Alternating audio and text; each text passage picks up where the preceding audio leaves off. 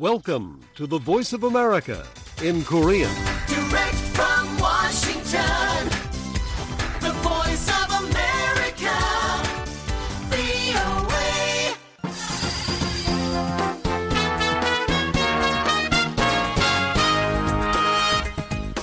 여러분 안녕하십니까? 여기는 미국의 수도 워싱턴에서 보내드리는 브이오에이 방송입니다. 지금부터 브이오에이 저녁 방송을 시작하겠습니다. 브이오에이 방송은 매일 새벽 두 시부터 세 시까지, 그리고 매일 아침 네 시부터 여섯 시까지, 또 저녁 여덟 시부터 자정까지 세 차례 보내드립니다. 브이오에이 방송은 객관적이고 공정하며 포괄적인 한반도와 미국, 그리고 세계 소식과 함께 각종 정보와 교양, 오락 등 다양한 프로그램을 전해드리고 있습니다.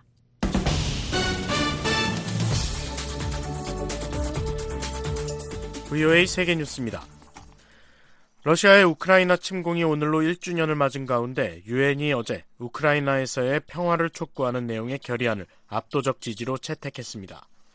러시아군의 철수와 전투 중단을 핵심 내용으로 하는 우크라이나의 평화와 평화 원칙 관련 결의안은 이날 미국 뉴욕 유엔 본부에서 열린 긴급 특별총회에서 찬성 백사십일 표, 반대 칠 표, 기권 삼십이 표로 가결됐습니다. 우크라이나 전쟁의 정치적 해결을 주장해온 중국은 기권했고, 북한은 시리아, 벨라루스 등과 함께 결의안에 반대했습니다. 미국은 이번 결의안이 우크라이나에 대한 전 세계의 압도적 지지의 표현이라고 평가했습니다. 제이크 설리번 백악관 국가안보보좌관은 어제 성명에서 결의안에 찬성한 백사십일 개 국가는 규칙에 기초한 국제질서를 확고히 지지하고 우크라이나의 모든 영토에서 러시아의 완전하고 즉각적이며 무조건적인 철수를 요구하기 위해 한 목소리를 냈다고 말했습니다. 설리번 보좌관은 또 투표는 우크라이나 지지에 대한 압도적 표현이었다고 밝혔습니다. 반면 드미트리 폴리안스키 유엔 주재 러시아 차석 대사는 이날 결의안 채택에 대해 쓸데없는 일이라고 일축했습니다. 한편 볼로디미르 젤렌스키 우크라이나 대통령은 오늘 대국민 화상연설에서 일 년 전 개전일을 회상하면서 그날은 우리 인생에서 가장 긴 하루였다고 밝혔습니다. 젤렌스키 대통령은 이천이십이 년을 회복, 용기, 고통, 단결의 해로 묘사하면서 주요 결론은 우리가 살아남았다는 것이고 우리는 올해 이기기 위해 모든 것을 할 것이라고 말했습니다. 조 바이든 미국 대통령이 오늘 볼로, 볼로디미르 젤렌스키 우크라이나 대통령과 주요 칠 개국 정상들과 우크라이나 지원 방안 등을 논의합니다. 카린 장피에르 백악관 대변인은 어제 브리핑에서 바이든 대통령이 이날 우크라이나를 지원하고 러시아의 전쟁 책임을 묻기 위한 노력을 계속 조율하기 위해 화상회담을 가질 예정이라고 밝혔습니다. 장피에르 대변인은 지 세븐이 러시아에 대한 우리의 강력하고 단합된 대응에 주요 역할을 해왔다고 말했습니다.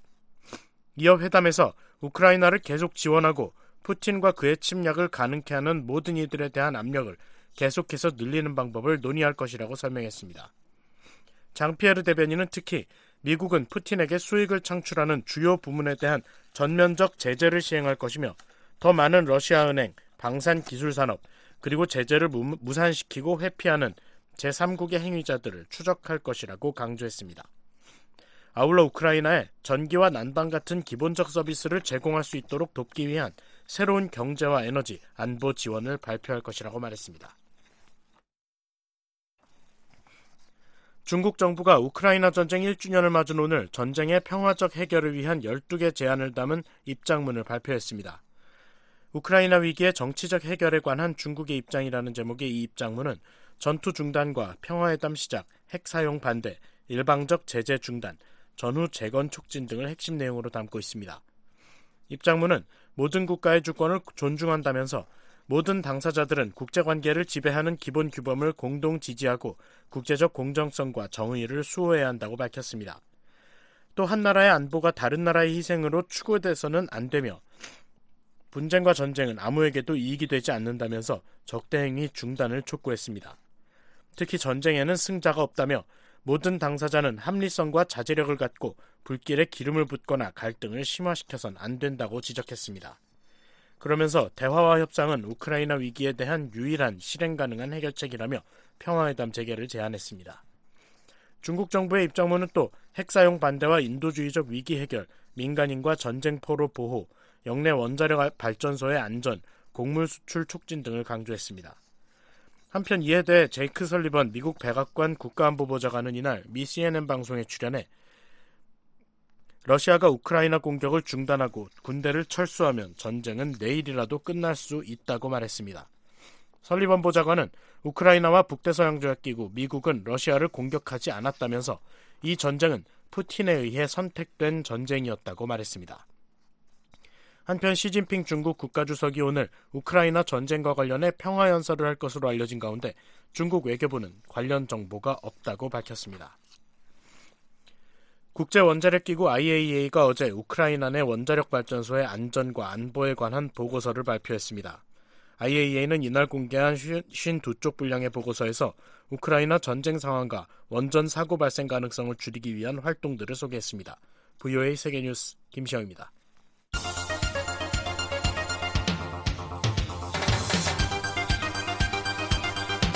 브이오에이 뉴스 투데이. 여러분 안녕하십니까? 이천이십삼 년 이월 이십사일 금요일 브이오에이 뉴스 투데이 일부 시작하겠습니다. 진행의 노시창입니다. 이 시간에 보내드릴 주요 소식입니다. 북한은 미국이 한국과의 연합훈련 등 적대적이며 도발적인 관행을 계속 이어가면 선전포고로 간주할 것이라고 위협했습니다. 미 국방부는 미한 두 나라가 이십이일 펜타곤에서 제팔 차 양국 확장 억제 운영 연습을 실시했다고 밝혔습니다. 미국 민주당의 브래드 셔먼 하원 의원이 한국전쟁 종전선언을 비롯한 한반도 평화 조치를 담은 법안을 다음 주 재발의할 예정입니다. 내일 북한 날씨 대체로 맑고 함경남도 남부 동해안은 오전 한때 눈이 내리겠습니다. 아침 최저기온 영하 이십이도에서 영하 삼도, 낮 최고는 영하 팔도에서 영상 칠도입니다. 바다의 물결은 동해, 서해, 앞바다 모두 영점오 내지 이 미터로 일겠습니다. 첫 소식입니다. 북한은 미국의 적대적 관행이 계속되면 선전포고로 간주하겠다며 미한 연합훈련과 전략자산 전개를 중단하라고 요구했습니다. 북한은 또 어제 전략순항미사일 네 발을 동해상으로 발사했다고 밝혔습니다. 서울에서 김한용 기자가 보도합니다. 북한의 권정근 외무성 미국 담당 국장은 이십사일 대외관용 조선중앙통신을 통해 발표한 담화에서 우리의 거듭되는 항의와 경고에도 미국이 북한의 적대적이며 도발적인 관행을 계속 이어가면 선전포고로 간주될 수 있다는 것을 명심해야 할 것이라고 밝혔습니다. 권 국장은 한반도와 주변 지역에서 군사적 긴장 격화의 악순환을 막기 위한 유일한 방도는 미국이 한국에 대한 전략자산 전개 공약을 포기하고 북한을 반대하는 각종 연합훈련들을 중지하는 것과 같은 행동적 입장을 보이는 것이라고 주장했습니다. 권 국장은 특히 미한 국방부가 이십이일 미 국방부 청사 펜타곤에서 제팔 차 확장억제수단 운용 연습을 개최한 데 대해 북한을 반대하는 핵전쟁 시연이라고 강변했습니다. 한국 정부 산하 국책연구기관인 통일연구원 조한범 선임연구위원은 북한이 올 들어 외무성 대변인 담화, 김여정 노동당 부부장 담화에 이어 이번 담화까지 비난의 초점을 미국에 맞추고 있다고 말했습니다. 조 선임연구위원은 북한의 핵 위협 고조에 대응한 미한의 강력한 연합훈련과 전략자산 전개 등에 북한이 위협을 느끼고 있다며 다음 달 프리덤 실드 연합훈련이 북한 도발의 분수령이 될 수 있다고 말했습니다. 북한이 대응하는 핵심은 금년 들어서는 한국 정부보다는 미국에 대한 모든 담화는 미국을 향하고 있고, 그러니까 권정은 미국 담당 국장의 담화도 이번에 나왔다 이렇게 봐야겠죠. 그리고 북한은 계속해서 한미연합훈련을 하게 되면 특히 삼월 결정적으로 자기들도 초고강도의 무력 시위를 하겠다라고 지금 예고를 하고 있는 겁니다. 권 국장은 담화에서 유엔도 비난했습니다. 권 국장은 유엔 안전보장 이사회가 지난 이십일 북한 대륙간 탄도미사일 발사 문제를 논의하기 위해 회의를 소집한 데 대해 주권국가의 자위권을 상정했다고 강력 규탄하면서 북한을 반대해 무시로 벌려놓고 있는 미 한의 전략자산 투입과 대규모 합동군사연습을 단죄하라고 성토했습니다. 그러면서 유엔 안보리가 미국과 추종 세력들의 입김에 휘둘리면 한반도 군사적 긴장 상황을 더 악화시키게 될 것이라며 안보리가 북한 자위권을 또다시 상정할 경우 상응한 강력 대응 조치가 따를 것이라고 경고했습니다. 민간 연구기관인 한국국가전략연구원 문성목 통일전략센터장은 북한이 미국은 물론 유엔을 향해 이중기준 적용이라며 지속적으로 비난하는 양상이라며 향후 대형 도발의 명분을 쌓아가는 과정으로 보인다고 말했습니다. 북한의 요구를 들어주지 않는다면 지금까지 보여줬던 것과 차원이 다른 강력한 그런 대응, 거기에는 앞으로 북한이 염두에 두고 있는 고체 연력 기반 아이씨비엠, 정찰 위성, 추가 핵실험 이런 것들이 다 포함된다고 볼 수 있고, 그런 것들을 앞두고 명분 쌓기, 책임 전가하기 이런 의도가 담겨져 있다고 봐야 되겠죠. 경남대 극동문제연구소 임을출 교수는 북한이 올 들어 연이은 담화에서 새삼 유엔을 공격하고 나선 데 대해 미국의 빈번한 전략자산 전개 등에서 큰 위협을 느끼고 있기 때문으로 보인다고 말했습니다. 미국과 극단적 상황으로 가는 게 부담스러운 북한이 유엔 안보리에 대해 이중기준을 적용하고 있다는 논리를 내세워 향후 있을 수 있는 과도한 충돌을 미연에 차단하는 유엔 사무총장의 역할을 우회적으로 촉구하고 있다는 겁니다. 이런 가운데 북한은 조선중앙통신을 통해 이십삼일 새벽 함경북도 김책시 일대에서 동해상으로 전략순항미사일 화살 이형 발사훈련을 했다고 밝혔습니다. 조선중앙통신에 따르면 발사된 네 발의 전략순항미사일이 동해에 설정된 이천 킬로미터 계선의 거리를 모의한 타원과 팔자형 비행 궤도를 만 이백팔 초, 만 이백이십사 초간 비행해 표적을 명중 타격했습니다. 훈련엔 인민군 동부지구 전략순항미사일부대 해당 화력구분대가 동원됐습니다. 조선중앙통신은 발사훈련을 통해 무기체계의 신뢰성을 재확인하고 핵 억제력의 중요 구성 부분의 하나인 전략순항미사일부대들의 신속 대응태세를 검열 판정했다며 북한의 핵 전투 무력태세가 다시 한번 과시됐다고 밝혔습니다. 하지만 북한의 전략순항미사일 발사 동향은 미한 정찰 감시 자산에 포착되지 않은 것으로 전해졌습니다. 한국합동참모본부는 북한이 주장하는 시간에도 다양한 미한 정찰 감시 자산들이 해당 지역을 예의주시하고 있었다며 북한 주장의 진위를 포함해 다양한 가능성을 두고 분석 중이라고 밝혔습니다. 순항미사일은 통상적으로 소형 재래식 탄두를 탑재하기 때문에 탄도미사일과 같은 엄청난 파괴력은 갖추지 못했지만 타격 정확도는 매우 높은 무기체계입니다. 또 속도는 탄도미사일보다 느리지만 발사 후 경로를 바꾸거나 저고도 비행으로 레이더망을 회피할 수 있습니다. 북한 발표가 사실이라면 전략순항미사일 발사는 지난해 시월 이후 처음입니다. 또 지난 십팔일 대륙간 탄도미사일, 이십일 단거리 탄도미사일인 육백 밀리미터 초대형 방사포를 쏜 데 이어 사흘 만에 무력 도발입니다. 한국통일부는 북한의 발표에 대해 더 이상 무모한 핵과 미사일 도발을 중단하고 주민들의 민생 개선에 매진하라고 촉구했습니다. 북한의 전략순항미사일 발사훈련 공개는 최근 동해상에서 미한 일이 이지스 구축함을 동원한 탄도미사일 탐지와 추적, 요격훈련을 실시한 직후 이루어졌습니다. 또 미한 확장억제 운용수단 연습에 대한 반발로도 분석됩니다. 통일연구원 홍민 북한연구실장입니다. 한미일이 공중연합훈련 하는 것에 맞춰서 공중연합훈련에 참여한 비행기들이 떴던 비행장을 정확하게 타격하는 초대형 방사포로 응사를 한 것처럼 이번에도 똑같이 빈틈과 허점, 대응 체계를 보여주는 쪽으로 무기를 등장시켰다, 이렇게 볼 수 있습니다. 북한이 그동안 개발해온 전략순항미사일을 화살 이형으로 명명한 사실이 공개된 것은 이번이 처음입니다. 지난해 시월 발사는 김정은 국무위원장이 참관한 가운데 이루어진 시험 발사였지만 이번엔 정규 부대에 의한 훈련이라고 밝히면서 실전 배치가 이루어졌음을 강하게 시사했습니다. 김진무 숙명여대 글로벌 서비스학부 교수입니다. 한미의 확장 억제라고 하면서 사실상 자기들이 느끼는 핵 위협에 대해서 어떻게 대응할 것인가라는 것을 작전 계획이나 전력을 노출하고 과시함으로 인해서 위협을 차단하고 거기에 대한 반격하는 능력을 과시하겠다, 이런 목적이라고 봐야 되겠죠. 홍민 실장은 북한이 지난해 일월 전략순항미사일 시험 발사 땐 핵무기 차원으로 언급하지 않다가 시월 발사 때 핵무기 차원의 개발임을 처음으로 밝혔고 이번엔 공식적으로 핵 억제력의 중요 구성 부분이며 핵전투 무력이라고 못 박았다고 말했습니다. 전문가들은 전략순항미사일의 경우 초대형 방사포보다 탄두 직경이 더 작아 북한의 소형 핵탄두 탑재 능력에 의문을 제기하면서 북한이 다양한 전술핵 투발 수단들을 실전 훈련이라며 공개하면서 미한에 대한 군사적 대응 능력을 과시하고 있다고 보고 있습니다. 서울에서 브이오에이 뉴스 김환영입니다.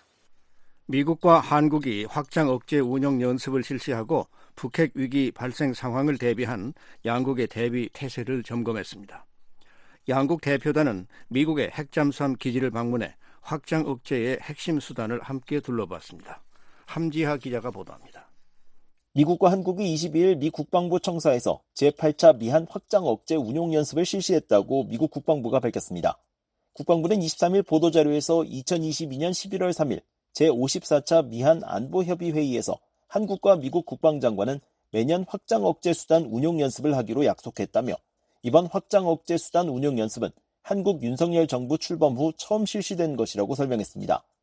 미한 확장 억제 수단 운용 연습은 한반도에서 북핵 위기 발생 상황을 대비해 미한 양국의 대응 개념과 절차를 발전시키기 위해 양국 국방부가 공동으로 주관하는 토론식 연습입니다. 이번 연습에서는 시타르트 모한다스 미 국방부 동아시아 부차관보와 리처드 존슨 핵 대량 살상 무기 대응 부차관보가 공동으로 미국 대표를 맡았으며 허택은 한국 국방부 국방정책실장이 한국 대표단을 이끌었습니다. 국방부는 이번 연습에 미한 국방부 관계자와 군 장교, 외교관이 참석했다고 밝혔습니다. 특히 한국 국방부와 합동참모본부, 정보본부, 외교부를 비롯해 미국의 국방부와 합참, 국방정보국, 전략사령부, 주한미군사령부, 국무부 등 미한 국방 외교 핵심 당국자가 자리했으며 참석자들은 북한의 핵과 미사일 역량이 진화하는 상황에서 동맹의 억지력과 대응태세에 대한 다양한 접근법에 대해 심도 있는 토론을 벌였다고 덧붙였습니다. 국방부는 최근 북한의 공격적인 핵 정책과 핵 역량 진전에 따라 이번 연습의 시나리오는 북한의 핵무기 사용 가능성에 초점을 맞췄다고 설명했습니다. 이어 미국과 한국 대표단은 한반도 평화와 안정을 유지하기 위한 동맹의 억지력과 북한의 핵무기 사용에 대응할 수 있는 잠재적인 선택지에 대한 논의에 집중했다며 양측은 어떠한 북한의 핵 사용에도 적절히 대응하기 위해 동맹의 강력한 대응 역량과 결의를 보여주는 다양한 옵션을 논의했다고 전했습니다. 또한 미국 측은 이천이십이년 핵태세 검토 보고서에 미국 혹은 미국의 동맹, 파트너에 대한 북한의 어떤 핵 공격도 용납할 수 없고 정권의 종말을 초래할 것이라고 명시한 사실을 강조했다며 양측은 동맹이 북한의 핵 위협에 대응할 준비가 돼 있다고 확언했다고 덧붙였습니다. 아울러 참석자들은 한국의 첨단 재래식 역량 개선이 억제력을 강화한 사실을 강조했다며 이에 따라 대표단은 북한의 핵 위협에 대응한 핵 억제력을 지원하기 위해 한국의 비핵 역량을 최대한 활용할 수 있는 방안도 논의했다고 밝혔습니다. 그러면서 양측은 강력한 협의 메커니즘과 위기시 소통, 정보 공유, 공동기획과 실행을 포함해 확장 억제를 지속적으로 강화할 필요성에도 동의했다고 설명했습니다. 국방부는 양측이 확장 억제 수단 운용 연습과 같은 행사가 동맹 역량의 활용과 강화에 관한 상호 이해 증진에 기여한다는 데 동의했다며 양국 대표단은 북한의 핵 사용을 막기 위한 공동 노력의 중요성과 더불어 정전 기간 동안 잠재적 대응 방안을 마련하고 그러한 조치를 실행하기 위한 기존 협의 메커니즘을 강화하는 데 대한 중요한 가치에 동의했다고 밝혔습니다. 이어 한국과 미국 대표단은 한미통합국방협의체와 미한안보협의회에 확장 억제 수단 운용 연습 기간 진행된 논의 결과를 보고하기로 합의했다고 전했습니다. 아울러 양측은 이번 연습에서 논의된 전략적 접근법을 개정 중인 미한 맞춤형 억제 전략에 반영하고 조만간 정치, 군사, 그리고 각 부처별 참석자가 참여하는 후속 확장 억제 수단 운용 연습을 실시해 공동 기획과 조율 과정을 지속해 나가기로 합의했다고 국방부는 덧붙였습니다. 한편 국방부는 미한 대표단이 확장 억제 수단 운용 연습 다음 날인 이십삼일 미국 조지아주 해군 잠수함 기지인 킹스베이의 핵 잠수함 훈련 시설을 방문했다고 밝혔습니다. 국방부에 따르면 토마스 부캐넌 잠수함 전단장은 미한 대표단에게 오하이오급 전략 핵 추진 잠수함 에스에스비엔의 임무를 설명하며 미국이 운용 중인 에스에스비엔 전력이 동맹에 대한 미 확장 억제의 핵심 수단이라고 강조했습니다. 미한 대표단의 핵 잠수함 훈련기지 방문은 이번이 처음인 것으로 전해졌습니다. 국방부는 미국은 북한의 강압과 침략을 억제하고 필요시 대응할 수 있도록 역량과 개념, 배치, 훈련, 맞춤형 선택지를 효과적으로 통합하기 위해 한국과 지속적으로 협력할 것이라고 밝혔습니다. 또한 미국은 전략폭격기와 이중용도 전투기, 그리고 핵무기를 역내 전진 배치할 수 있는 역량을 포함해 역내 핵 분쟁을 억제하는 데 적합한 유한한 핵 전략을 계속 전개할 것이라고 덧붙였습니다.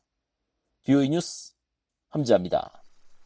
미국과 일본, 한국 세 나라가 탄도미사일 방어 훈련을 했다고 미 인도태평양사령부가 이십이일 밝혔습니다.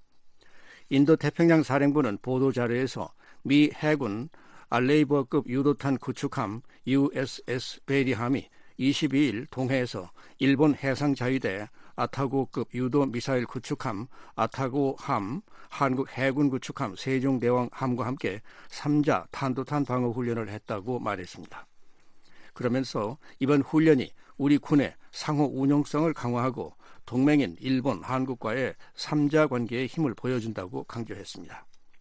또한 이러한 삼국 협력은 영내 안정에 도전하는 자들에 대한 우리의 공통된 가치와 결의를 보여준다고 덧붙였습니다. 인도태평양 사령부는 우리는 자유롭고 개방된 인도태평양을 수호하기 위해 지역의 평화와 번영을 위해 계속 노력하고 있다고 설명했습니다. 미, 한일은 시뮬레이션을 통한 이번 훈련에서 가상의 탄도미사일 도발 상황을 상정하고 표적 정보를 공유를 통해 탐지, 추적, 요격하는 절차를 밟았습니다.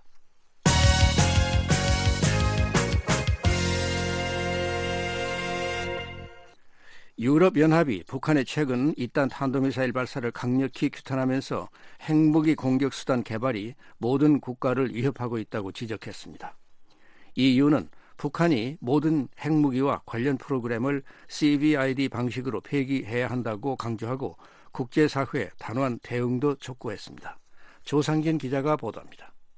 북한의 탄도미사일 발사를 한반도와 영내 긴장을 고조시키는 위협으로 비판해온 유럽연합이 북한의 최근 대륙간 탄도미사일과 초대형 방사포 발사에 대해서도 강한 우려와 규탄 입장을 밝혔습니다.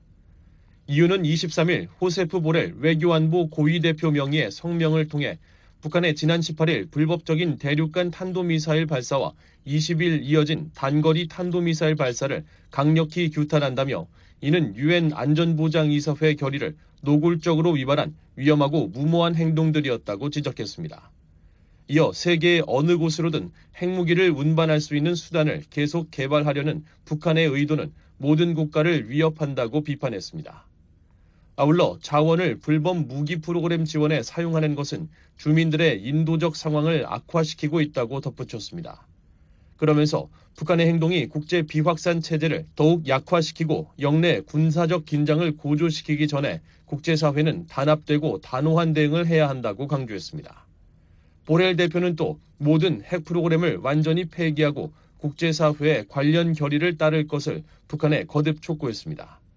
북한은 모든 핵무기와 기타 대량 살상무기, 탄도미사일 프로그램 및 기존 핵 프로그램을 완전하고 검증 가능하며 돌이킬 수 없는 방식으로 폐기하고 모든 관련 활동을 중단함으로써 유엔 안보리 결의를 즉각 준수해야 한다는 것입니다. 또한 이유는 모든 유엔 회원국들이 북한의 모든 미사일 발사를 즉각 중단하고 관련 당사자들과 대화를 재개할 것을 요구하는 데 동참할 것을 촉구한다고 밝혔습니다. 아울러 평화적 외교 재개를 장려하기 위해서는 모든 유엔 회원국이 유엔 안전보장이사회가 부과한 제재를 완전히 이행하겠다는 의지를 보여주는 것이 중요하다고 덧붙였습니다. 그러면서 이유는 북한이 불법 무기 프로그램을 지원하는 데 사용할 수 있는 자금과 정보, 부품의 흐름을 제한하는 데 파트너들과 계속 협력할 것이라고 밝혔습니다. 보렐 대표는 한반도의 지속가능한 평화와 안보로 가는 유일한 길은 북한이 유엔 안보리 결의에 따른 의무를 준수하는 것이라며 북한은 핵 확산 금지 조약에 따른 핵 보유국 지위나 이와 관련한 다른 특별한 지위를 가질 수 없고 앞으로도 갖지 못할 것이라고 강조했습니다. 보렐 대표는 또 이유는 일본, 한국과의 완전한 연대를 표명한다고 밝혔습니다.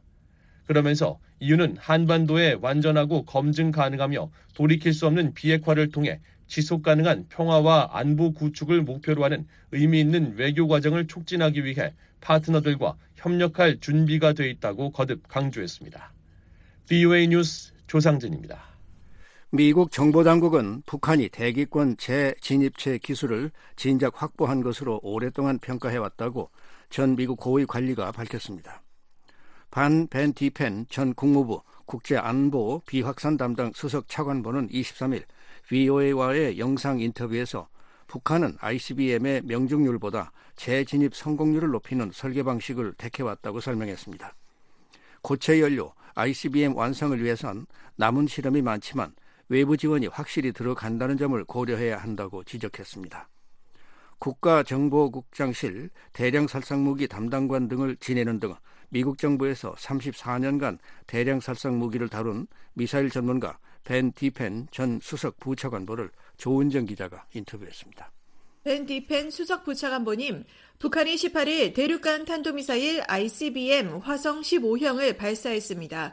관심이 집중됐던 화성 십칠형 대신 왜 화성 십오형을 발사했다고 보십니까? 화성 십오형이 북한의 주력 아이씨비엠일까요? As usual, we don't really know why North Korea did what it did, but uh, there are good reasons for them to have tested the Hwasong fifteen. First of all, 항상 그렇듯 북한의 의도를 정확히 알 수는 없지만 화성 십오형을 시험할 만한 충분한 이유가 있습니다. 화성 십오형은 이천십칠 년에 실전 배치됐을 텐데 현장에 배치된 부대는 임무를 제대로 수행할 수 있는지 확인하기 위해 주기적으로 미사일을 시험 발사합니다. 화성 십오형 시험 발사는 성공한 적도 있고 실패한 적도 있습니다. 미사일의 신뢰성을 위해 다시 시험했을 수 있습니다. 화성 십오형 이외에 화성 십칠형도 실전 배치됐습니까? 아니면 여전히 개발 단계인가요? It's unclear. It may well be the fact that North Korea paraded uh, eleven or twelve Hwasong seventeen mobile launchers. 확실하진 않지만 북한이 인민군 창건 칠십오 주년 열병식에 화성 십칠형 이동식 발사 차량을 열한 기에서 열두 기 동원한 것은 화성 십칠형을 실전 배치한 것으로 간주한다는 신호입니다. 북한은 또 화성 십칠형 운영부대도 창설한 것으로 드러났습니다. 따라서 실전 배치됐을 수 있지만 확실하진 않습니다. 밴 디펜 수석 부차관보님, 화성 십오형과 화성 십칠형 모두 실전 배치 혹은 그 직전 단계인 것으로 판단하시는 것 같은데요. 둘 다 시험 발사를 몇 번 하지 않았죠. 그런데 이미 실전 배치됐다면 더 이상 시험 발사를 할 이유가 있을까요? You know, there are two basic reasons to to fire a missile uh, unless you're just doing it for political reasons, uh, either to help develop the missile or modifications to the missile or to help an operation. 정치적인 측면 외에 미사일을 시험 발사하는 데는 두 가지 기본적인 이유가 있습니다. 미사일을 개발하거나 개량하기 위해서고 또 다른 이유는 작전 부대가 현장에서 병력을 훈련시키고 숙련된 상태를 유지하기 위해서입니다.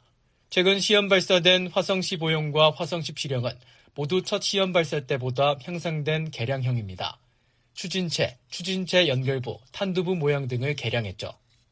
북한은 이번 화성 십오형 발사가 기습 발사 훈련이었다면서 명령에서 발사까지 몇 시간밖에 안 걸렸다고 했습니다.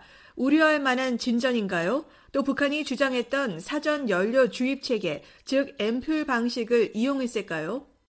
Again, all we have to go on is what the North Koreans said. We don't know that that's what's act- what actually occurred.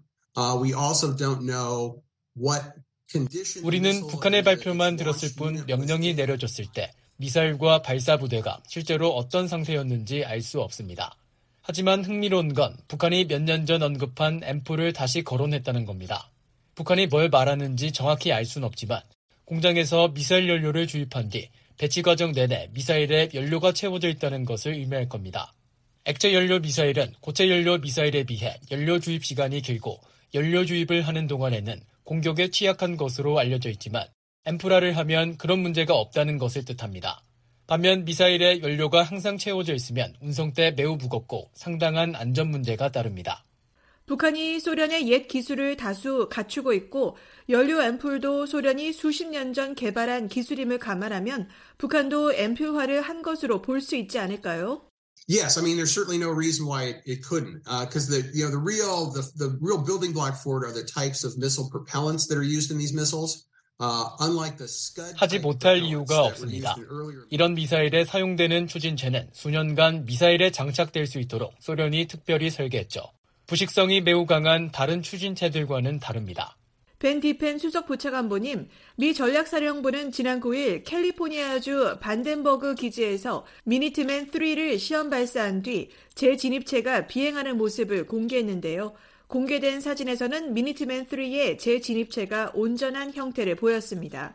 이에 반해 일본 항공자위대 전투기가 촬영한 화성 십오형의 재진입체 추정 물체는 여러 조각이 난 형태인데요.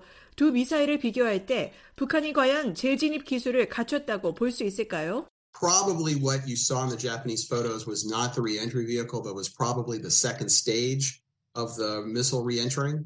And of course, there's also differences in the the cameras. 아마도 일본 사진에서 본 것은 재진입체가 아닌 이단 추진체 재진입 모습이었을 겁니다. 또 카메라 차이도 있습니다. 미국은 미사일 실험을 관찰하기 위해 특별히 개발한 카메라들로 사진을 찍습니다. 따라서 미국의 사진은 매우 초점이 잘 맞고 선명합니다. 북한이 아이씨비엠 재진입체를 작전 궤도에 성공적으로 안착시킬 수 있는지 확신할 수는 없지만 대부분의 분석가들과 미국 정보 당국은 오래전부터 북한이 그렇게 할 수 있다고 평가해왔습니다. 북한은 탄두부가 더 크고 무겁고 뭉퉁한 옛날 기술을 사용해 대기권 재진입 성공률을 높일 겁니다. 미국은 아이씨비엠의 정확도를 최대한 높이려고 합니다. 하지만 북한처럼 도시의 핵무기를 떨어뜨리는 것이 목표라면 그 정도로 정교한 재진입체가 필요하지 않습니다. 또한 북한의 미사일은 충분히 크기 때문에 무거운 재진입체를 달아도 괜찮습니다. 북한은 지금까지 아이씨비엠을 고각으로만 발사했는데도 재진입 기술을 실험할 수 있었을까요? You know, they've probably decided that that's good enough for them. Uh, we have to remember that the North Koreans historically have used very different test practices. 아마도 고각 발사만으로 충분하다고 결정했을 겁니다. 북한은 전통적으로 미국, 소련, 그리고 지금의 러시아와 매우 다른 방식으로 실험을 진행해왔습니다. 북한은 상대적으로 실험을 별로 많이 하지 않고 실험이 미사일의 실행 역량을 완전히 반영하지 못하더라도 실전 배치할 수 있다고 판단합니다. 밴 디펜 수석 부차관보님, 북한 인민군 창건 칠십오 주년 열병식에 화성 십칠형 아이씨비엠이 열두 기 동원됐는데요. 미국의 마흔네 개 지상발사 요격미사일 등 미사일 방어망을 무력화할 수 있는 수준이라고 평가하십니까? It depends which end of the telescope you're looking through. If you're looking through the end of the telescope of a U S planner, you would have to assume that 미군 작전 참모인지 북한군 작전 참모인지에 따라 다른 판단을 할 겁니다. 미군 작전 참모라면 각 미사일당 요격 미사일을 네 개씩 사용하면 열한 개만 막을 수 있고 열두 번째 적국 미사일은 통과할 것이라고 가정할 겁니다. 하지만 이것은 여러 조건을 고려해 내리는 판단입니다. 재래식 전투 중 북한의 미사일 발사대 열두 개가 하나도 파괴되지 않았고 미사일 열두 개가 모두 성공적으로 발사돼 대기권에 재진입했다는 것을 상정하는 겁니다. 그런데 북한의 미사일 시험 발사에서 우리는 많은 기술적 문제들을 확인하곤 했습니다. 또한 미사일 하나당 요격미사일을 네 개 배치할 것이라고 가정한 경우입니다.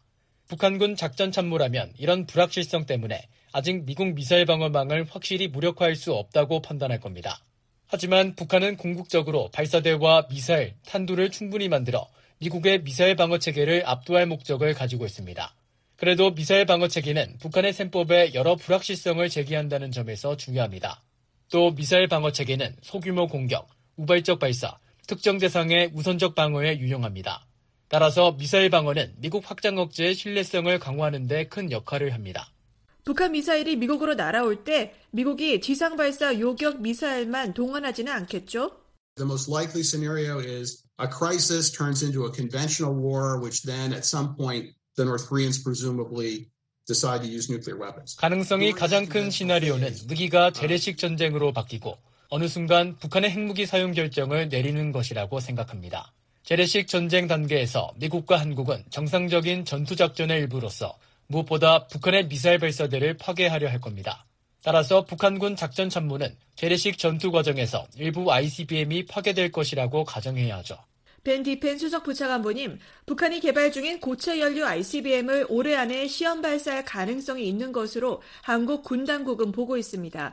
북한은 고체 연료 기술을 어느 정도 진전시켰습니까?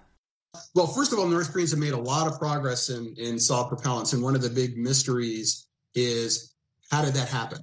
Uh, they almost certainly obtained foreign technology, probably Russian and Chinese. 북한은 고체 추진체 개발에서 큰 진전을 냈는데 어떻게 가능했을까요? 거의 확실히 외국 기술을 얻었을 겁니다. 아마도 러시아나 중국으로부터 얻었겠지만 누구부터 언제 무엇을 얻었는지는 전혀 알려지지 않았습니다.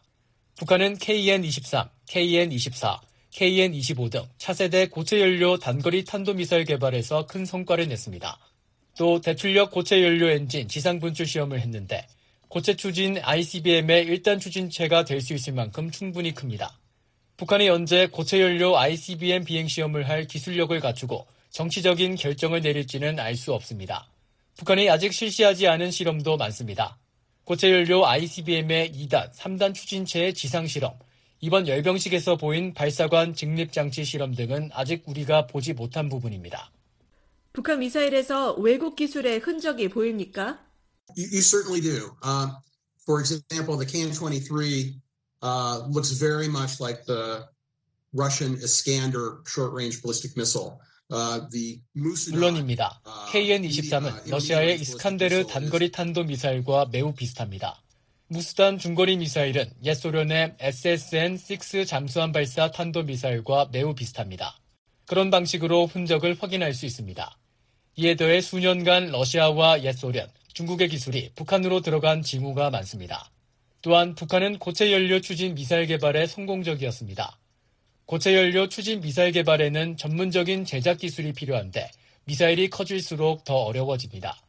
지금까지 북한의 성공은 스스로 이뤘다고 믿을 수 없습니다. 북한은 이십일 발사한 육백 밀리미터급 초대형 방사포를 전술의 공격 수단이라고 주장했는데요. 초대형 방사포에 핵탄두를 탑재할 수 있다고 보십니까? This system that they, they, they call the six hundred millimeter or the Uh, super heavy multiple launch rocket is the same thing as we call the 케이 엔 이십오 short-range ballistic missile. 북한이 초대형 방사포라고 부르는 것은 케이 엔 이십오 단거리 탄도 미사일입니다. 이 미사일은 핵탄두를 탑재할 만큼 충분히 큰 것으로 여겨져 왔고, 북한은 이 무기를 소위 전술 핵무기와 직접적으로 연계해 왔습니다. 하지만 우리는 북한이 이 케이 엔 이십오에 탑재할 만큼 소형화한 핵탄두를 개발했는지 알 수 없습니다. 또 북한이 보유한 상대적으로 적은 수의 핵무기를 핵무기 탑재가 가능하다고 주장하는 모든 운송수단에 어떻게 할당할 것인지 알 수 없습니다. 밴 디펜 수석부차관보님, 우리가 살펴본 대로 북한은 아이씨비엠과 단거리 미사일 역량을 모두 고도화하고 있습니다. 북한의 미사일 기술 증진이 미국의 확장 억제를 약화시키지 않을까요? Whether we know it or not, we've been living in that world since twenty seventeen when the North Koreans first flight tested 아이씨비엠s and when they probably started deploying the, the Hwasong fifteen. 그 문제는 항상 있었습니다. 북한이 아이씨비엠을 처음 시험 발사하고 화성 십오형을 실전 배치하기 시작한 이천십칠년부터 우리는 이미 그런 환경에 놓였습니다. 미국은 북한에 대해 엄청난 핵 우위를 가지고 있으며 북한이 파괴할 수 없는 장소에 핵무기를 보유하고 있다는 것을 기억해야 합니다. 미한 동맹은 북한보다 재래식 전력도 월등합니다. 따라서 확장 억제 토대가 매우 견고하죠. 냉전 당시 소련은 미국과 핵균형을 이루고 있었고 나토에 대해서는 핵 우위를 가지고 있었음에도 불구하고 우리는 유럽에 대해 확장 억제를 유지했고 냉전도 승리했습니다. 우리는 현재 상황에서 재래식 전력과 핵 전력에서 북한보다 우위를 갖고 있기 때문에 실효적인 확장 억제를 유지할 수 있다고 낙관할 수 있습니다. 지금까지 밴, 밴 디펜 전 국무부 국제안보 비확산 담당 수석 부차관으로부터 북한의 미사일 역량과 외부 지원 의혹에 대해 들어봤습니다. 조은정 기자였습니다. 미국 민주당의 브래드 셔먼 하원 의원이 한국전쟁 종전선언을 비롯한 한반도 평화 조치를 담은 법안을 다음 주 재발의할 예정입니다. 이번 회기에서는 의회 내 초당적인 호응을 이끌 수 있을지 주목됩니다. 이조은 기자가 취재했습니다. 캘리포니아주 브래드 셔먼 민주당 하원 의원이 한반도 평화 법안을 정식 재발의합니다. 셔먼 의원실 관계자는 이십이일 브이오에이에 법안을 다시 발의할 계획이라고 확인했습니다. 그러면서 삼월 일일 워싱턴 디씨 연방의회 의사당 앞에서 이를 알리는 공식 기자회견을 가질 것이라고 밝혔습니다. 법안은 아직 공개되지 않았지만 지난 회기 최초 발의된 법안의 원본과 매우 유사할 것이라고 이 관계자는 설명했습니다. 셔먼 의원이 지난 이천이십일년 오월 처음 발의한 한반도 평화법안은 한국전쟁 종전선언과 평화협정 체결, 미국 연락사무소 개설, 미국인의 북한 여행금지 규정 재검토 등의 조치를 통해 한반도 평화체제를 구축하도록 하는 내용이 골자입니다. 한국의 전임 문재인 정부가 임기 내내 추진했던 종전선언이 한반도 평화체제 구축을 위한 초기 조치로서 법안에 명시돼 당시 한국 정부와 여당 정치인들로부터 큰 관심을 받았습니다. 미국 내선 뉴욕과 캘리포니아주의 일부 한인 지역단체 대표들이 적극나서 해당 지역구 연방 하원 의원들에게 법안에 대해 지지를 호소하면서 법안에 서명한 의원이 사십명을 넘기도 했습니다. 하지만 민주당 내 진보 세력 중심의 지지에 그쳐 공화당은 물론 민주당 주류 세력의 호응도 이끌지 못해 소관 상임위인 외교위원회의 문턱을 넘지 못하고 회기가 종료돼 자동 폐기됐습니다. 특히 한반도 문제와 관련해선 이례적으로 이 법안에 담긴 종전선언 관련 조항이 민주당과 공화 의원들 간 당파적 이견을 불러일으키기도 했습니다.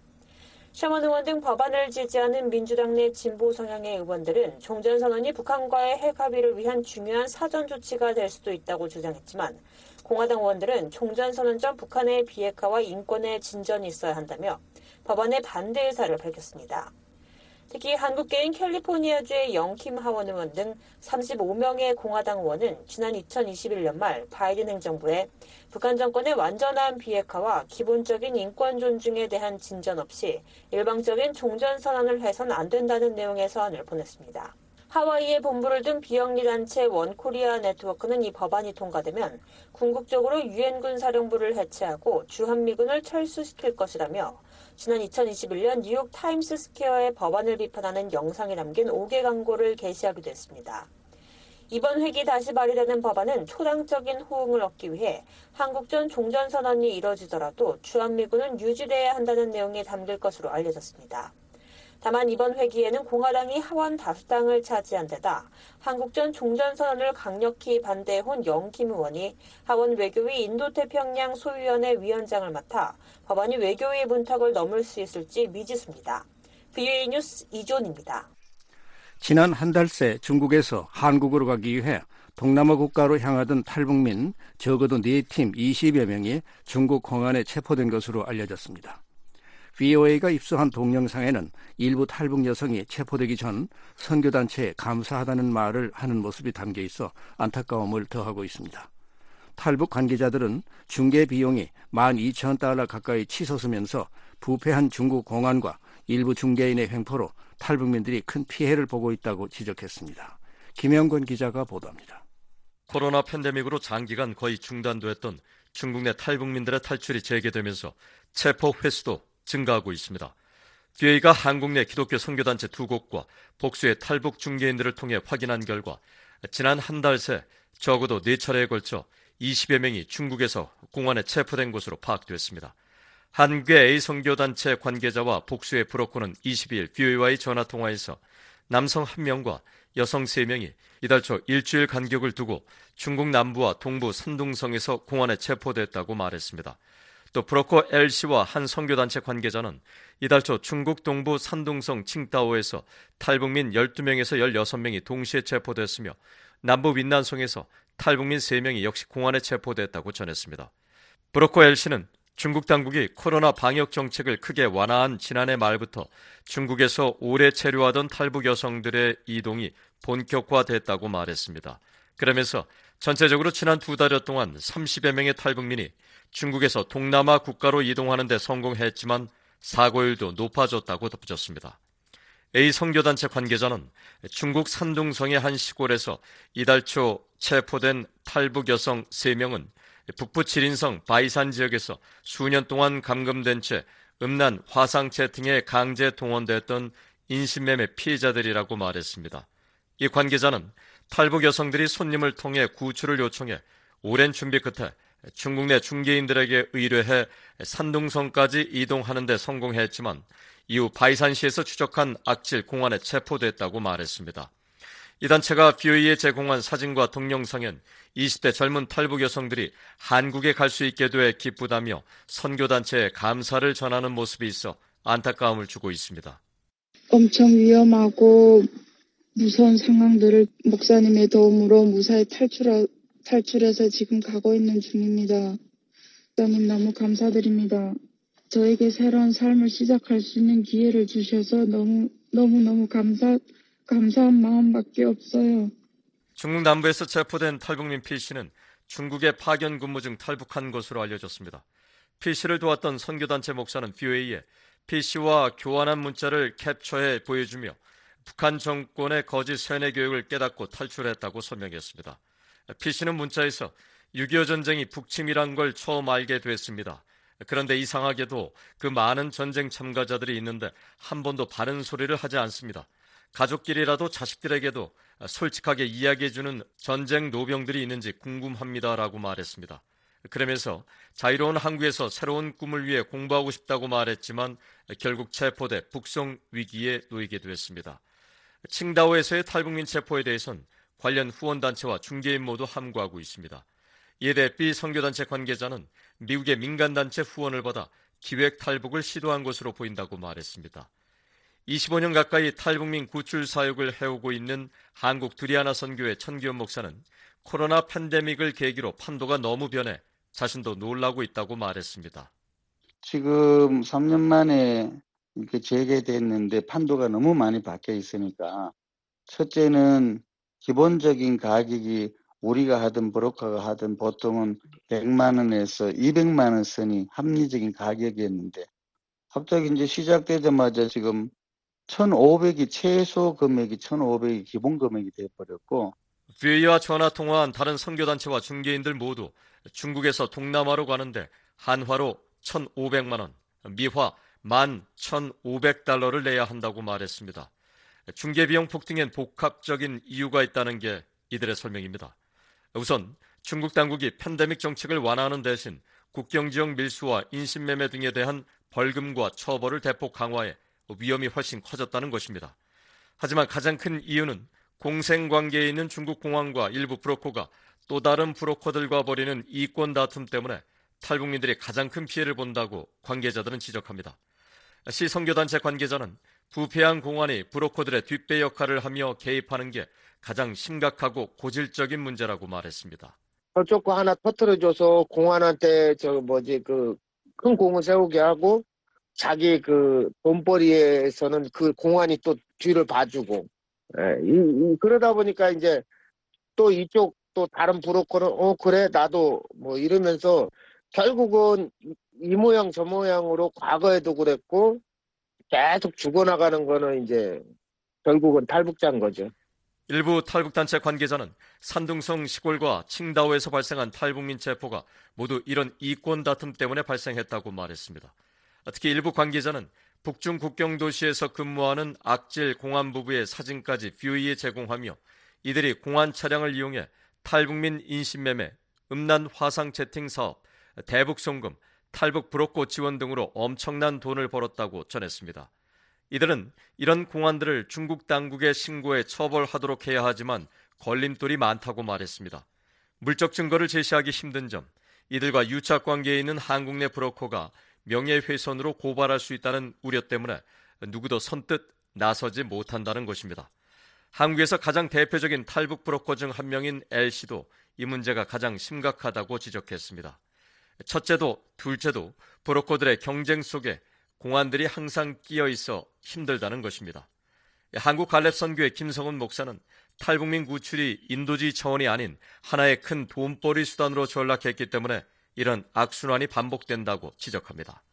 크게 보면 어떤 이 탈북이 인권으로 다가가야 되는데 브로커들한테는 돈벌이의 수단이 될 수밖에 없는 그리고 탈북 단체들은 또 그들을 데려온다고 모금을 해야 되니까 그러니까 결국은 이게 다 돈 속에서 이루어지는 거라서 참 안타까워요. 제가 옆에서 보면.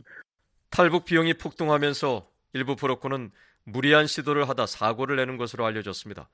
한 탈북 지원단체와 브로커 H씨는 최근 중국 내 브로커로부터 배를 통해 수십 명을 동시에 한국에 공수할 방법을 찾았다며 탈북민을 연결해달라는 전화를 받았지만 단호하게 거절했다고 말했습니다.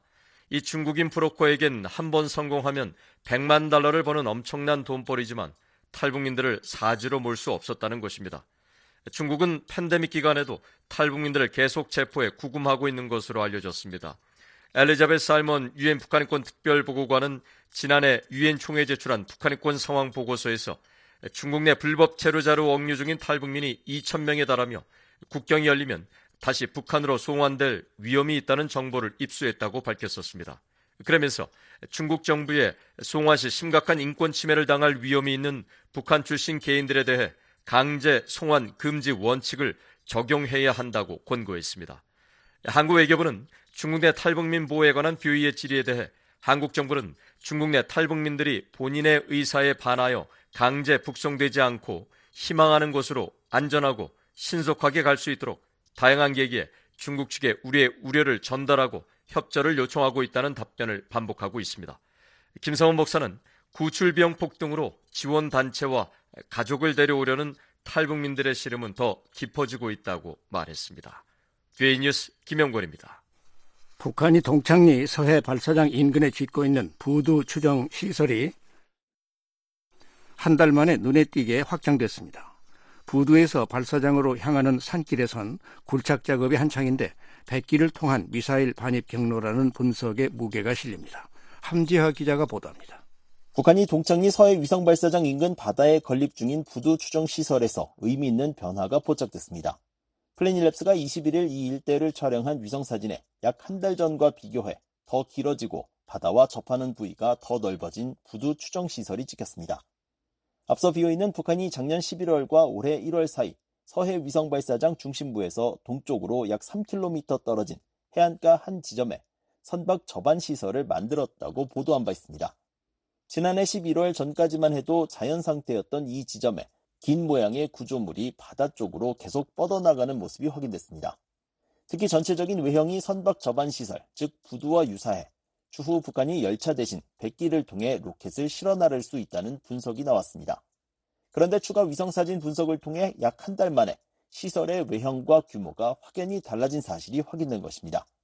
실제로 지난 일월 이십이일자 위성사진에 나타난 이 부두는 육지에서 바다와 접하는 부분까지의 거리가 약 칠십 미터였지만 이달 이십일일자 위성사진엔 삼십 미터가 늘어난 백 미터로 측정됐습니다.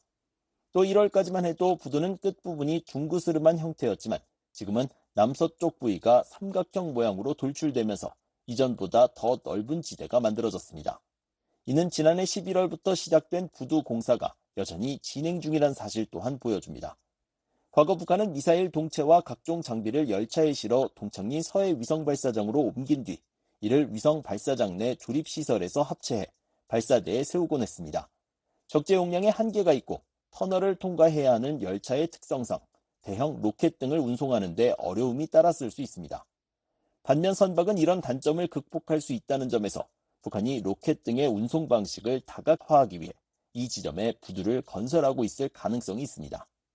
이 부두가 위성발사장의 핵심 시설과 연결된다는 점은 그런 해석에 더욱 힘을 싣습니다. 현재 서해 위성발사장 중심부에선 발사장 일대와 해안가 마을을 연결하는 대규모 터널 굴착 작업이 진행 중인데 이 터널의 마을 쪽 출입구에서 길을 따라 약 삼 점 육 킬로미터를 더 가면 바로 이 부두로 연결됩니다. 반대로 부두에서 터널로 향하는 도로는 중간에 두 갈래로 갈리는데 터널 방향이 아닌 다른 길은 엔진 시험장까지 뻗어 있습니다. 북한이 백기를 통해 로켓 추진체와 관련 장비 등을 실어 나른 뒤 이 부두에서 곧바로 서해 발사장 중심부는 물론 언덕 너머의 엔진 시험장까지 옮길 수 있는 새 미사일 운반 경로를 확보한 것입니다. 이런 가운데 부두에서 발사장 혹은 엔진 시험장 방면으로 향하는 길목에선 또 다른 굴착 작업이 포착돼 주목됩니다. 부두에서 북서쪽으로 약 일 점 칠 킬로미터 떨어진 이 지점에 자리한 동산 한쪽 면에 큰 구멍이 뚫리고 있는데 터널 굴착 작업이라면 이후 부두와 서해 위성발사장의 핵심 시설 간 이동은 훨씬 수월해질 것으로 보입니다. 오르막길 대신 터널을 이용해 로켓을 이용하는 것이 더 안전하고 편리할 수 있기 때문입니다. 다만 아직까지 굴착 작업은 북쪽에서 남쪽 방향으로만 진행되고 있어 반대편, 즉 남쪽에서 북쪽 방향으로는 출입구가 뚫리지 않았습니다. 따라서 터널이 아닌 지하시설의 출입구일 가능성도 배제할 수 없습니다. 위성사진 분석가인 데이비드 슈멀러 제임스 마틴 비확산센터 선임연구원은 다소 신중한 해석을 내렸습니다. 슈멀러 선임연구원은 이십삼일 비오에이와의 전화통화에서 작은 산 비탈 쪽으로 들어가는 작업을 볼 수 있다면서도 아직 터널 굴착 작업인지는 확실하지 않다고 말했습니다.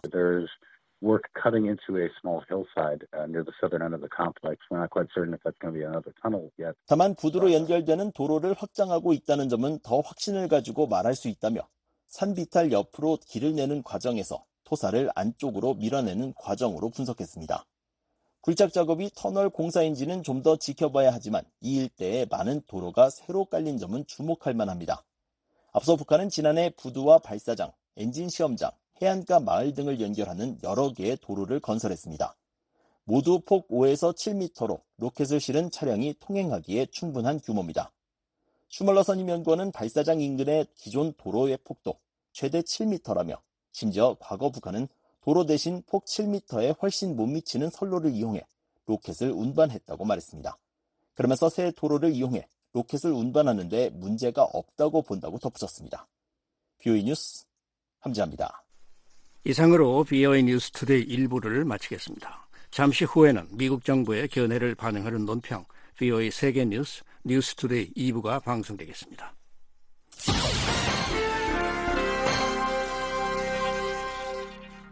미국 정부의 견해를 반영하는 논평입니다.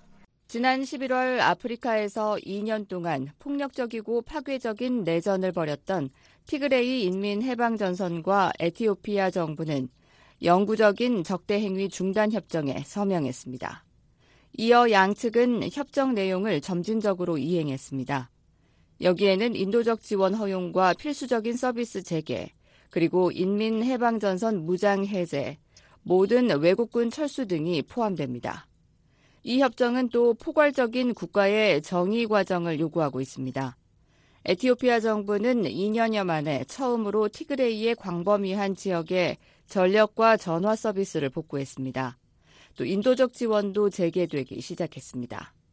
일월 중순 인민해방전선은 탱크와 로켓 발사기를 포함한 많은 중화기를 아프리카 연합에 넘겼습니다. 이에 따라 에리트레아군은 수개월 동안 티그레이에서 점령했던 마을과 진지에서 철수하고 다시 에리트레아로 이동하기 시작했습니다. 네드 프라이스 미 국무부 대변인은 미국은 에티오피아 북부에서 아프리카 연합이 주도하는 평화 정착을 지지한다고 말했습니다. We do applaud the continued steady progress towards implementing the key elements. 프라이스 대변인은 우리는 몇 달 전에 타결된 적대 행위 중단 협정 핵심 요소와 아프리카 연합의 공동 검증팀의 긍정적인 역할과 지속적인 진전에 박수를 보낸다고 말했습니다. 이어 프라이스 대변인은 우리는 에리트레아 군대가 에티오피아에서 철수하기 시작하고 있다는 것을 알고 있다며 남아공 회담에서 합의된 모든 외국군의 철수 요구를 다시 한번 강조한다고 말했습니다. The departure of Eritrean and other forces is crucial to achieving lasting peace. 프라이스 대변인은 에리트레아와 다른 세력의 철수는 영구적인 평화를 달성하고 완전한 인도주의적 접근을 확보하며 에티오피아의 영토 보전을 보장하는 데 매우 중요하다고 말했습니다. 미국은 십일월 이일 이뤄진 협정의 이행과 항구적인 평화를 이루기 위한 노력을 계속해서 지지할 것입니다. 이 내용 중에는 에티오피아 북부 분쟁 지역에 대한 국제인권단체의 관찰과 접근을 포함합니다. 아직 할 일은 많지만 진전은 이루어지고 있으며 이는 에티오피아 사람들에게 희망을 줍니다. 미국 정부의 견해를 반영한 논평이었습니다. 이에 대해 의견이 있으신 분은 편지나 팩스, 전자메일을 보내주시기 바랍니다. 주소는 Voice of America, 약자로 브이오에이를 쓰신 뒤 코리안 서비스, 주소 삼백삼십 인디펜던스 애비뉴 에스더블유, 워싱턴 디씨 이공이삼칠 유에스에이입니다. 전자메일은 korean at voanews.com으로 보내주시기 바랍니다.